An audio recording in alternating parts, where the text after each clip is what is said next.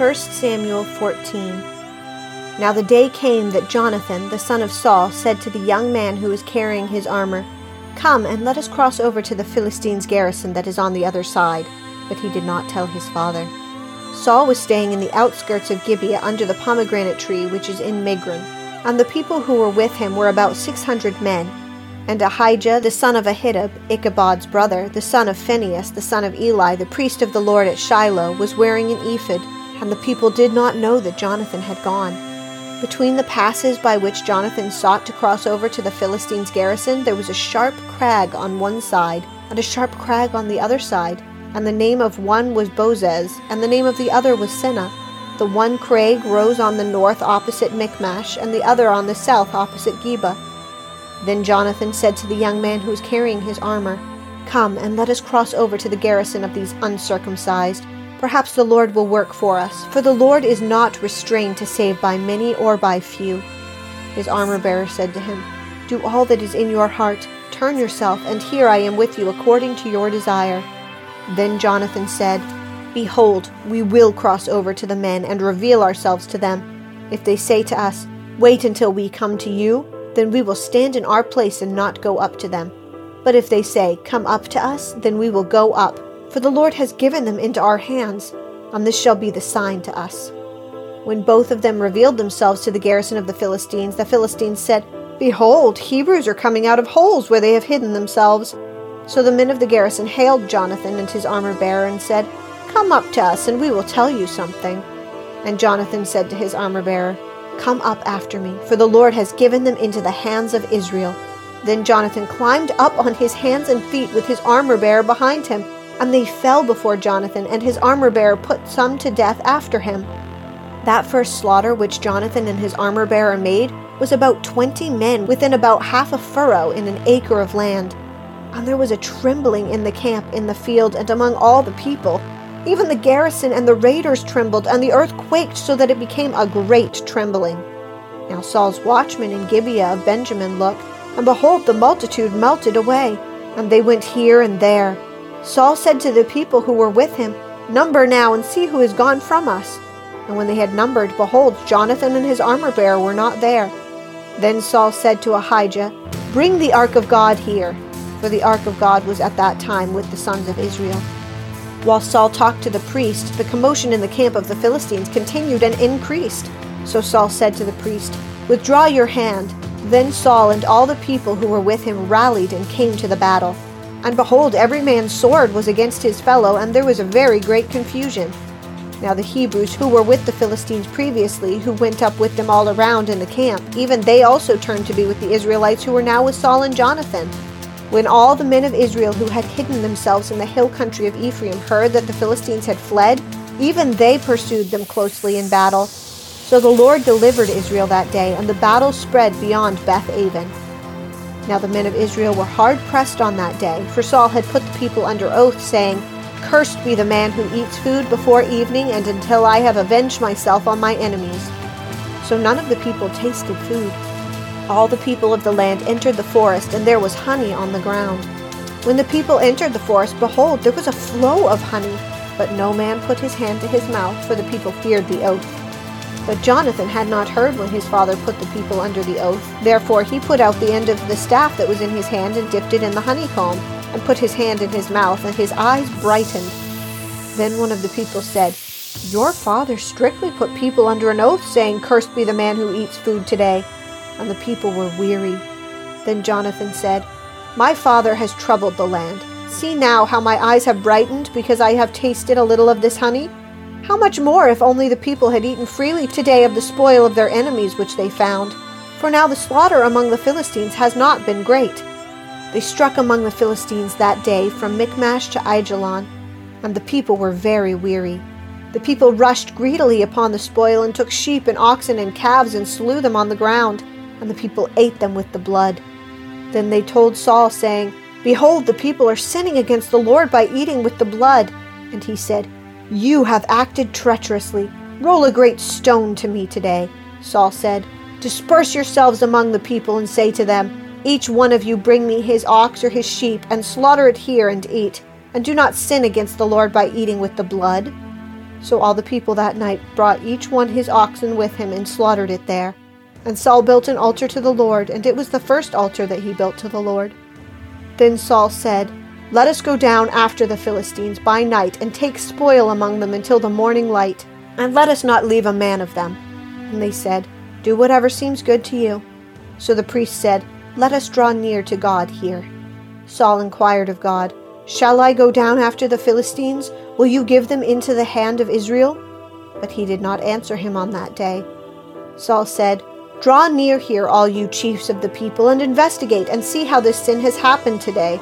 For as the Lord lives, who delivers Israel, though it is in Jonathan my son, he shall surely die. But not one of all the people answered him.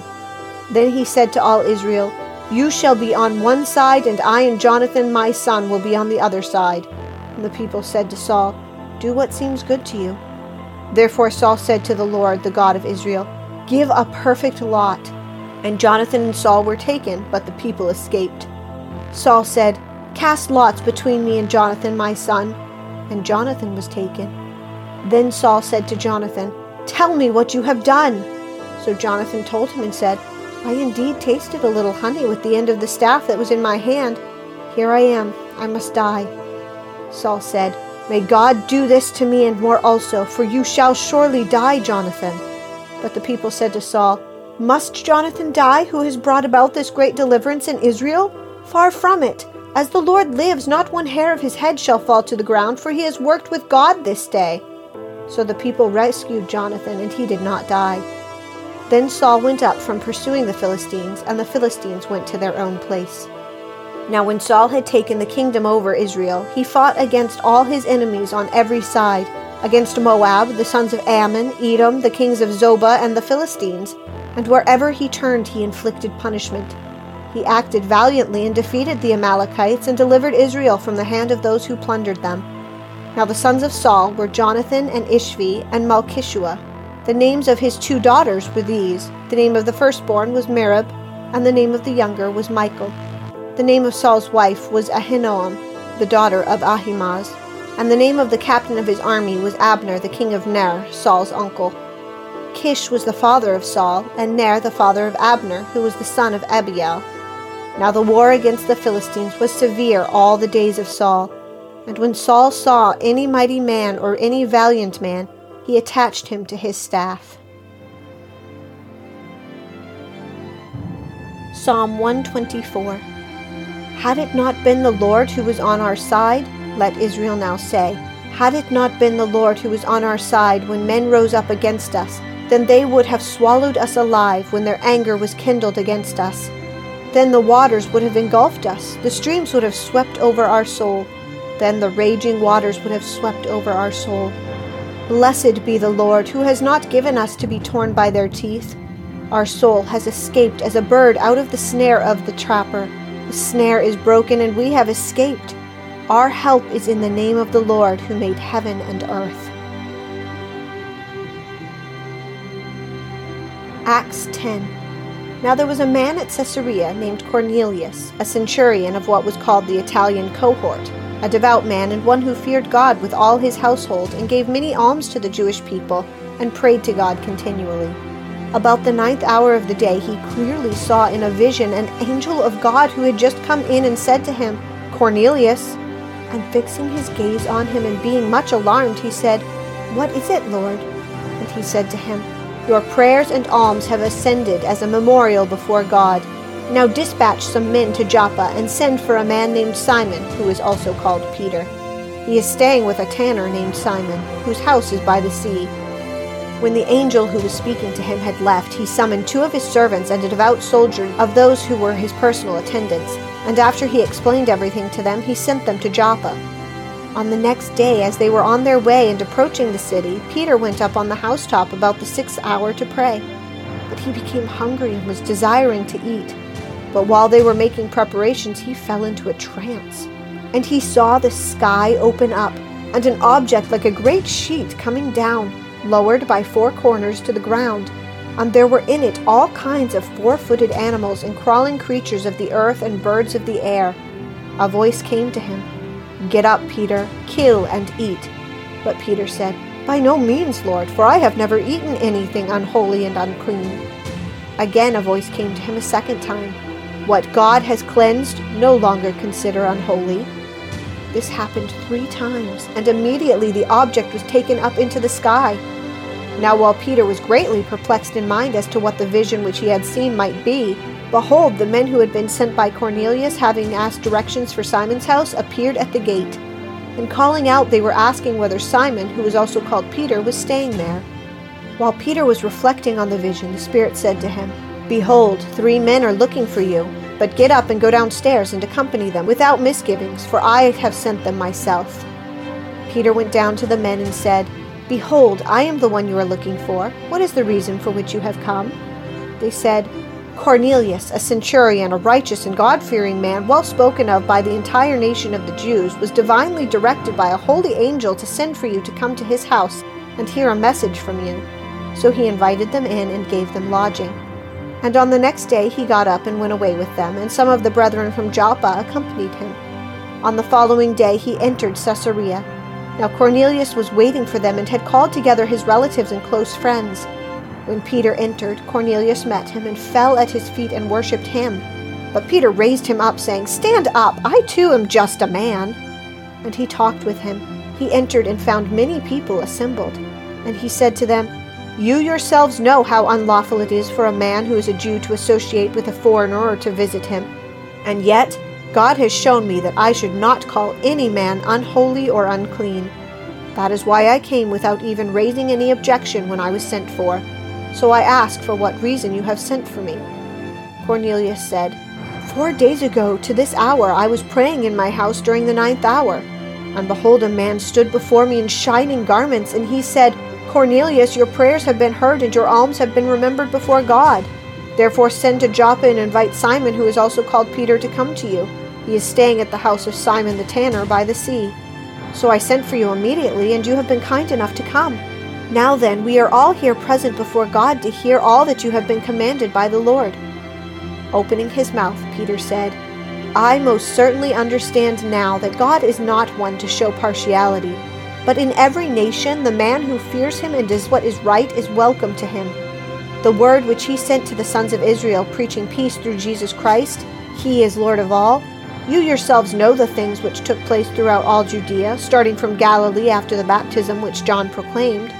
You know of Jesus of Nazareth, how God anointed him with the Holy Spirit and with power, and how he went about doing good and healing all those who were oppressed by the devil, for God was with him.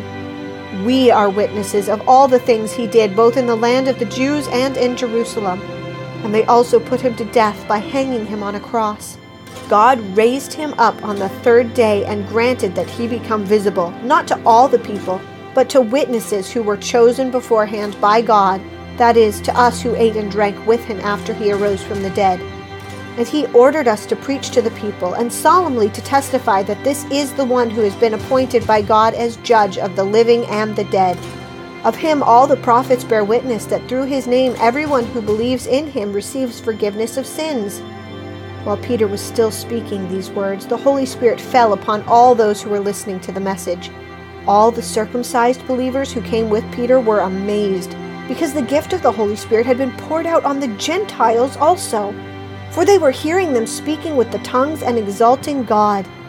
Then Peter answered, Surely no one can refuse the water for these to be baptized who have received the Holy Spirit, just as we did, can he? And he ordered them to be baptized in the name of Jesus Christ. Then they asked him to stay for a few days.